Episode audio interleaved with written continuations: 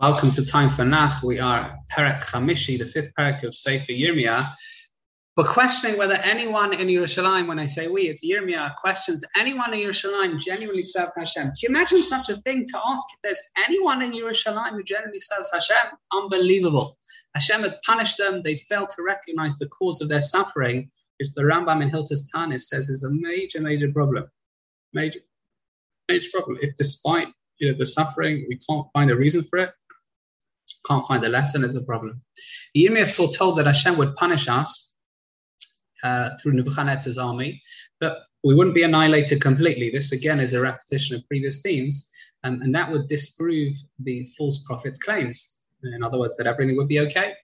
Klal would comprehend their wrongdoing and realize they had misused um, the or the gift of life loaned to us by Hashem, uh, goes on to highlight how Hashem is infinitely powerful, creating the world, providing rain at its correct time, but the people's greed, deceit, and injustice prevented them from recognizing his existence.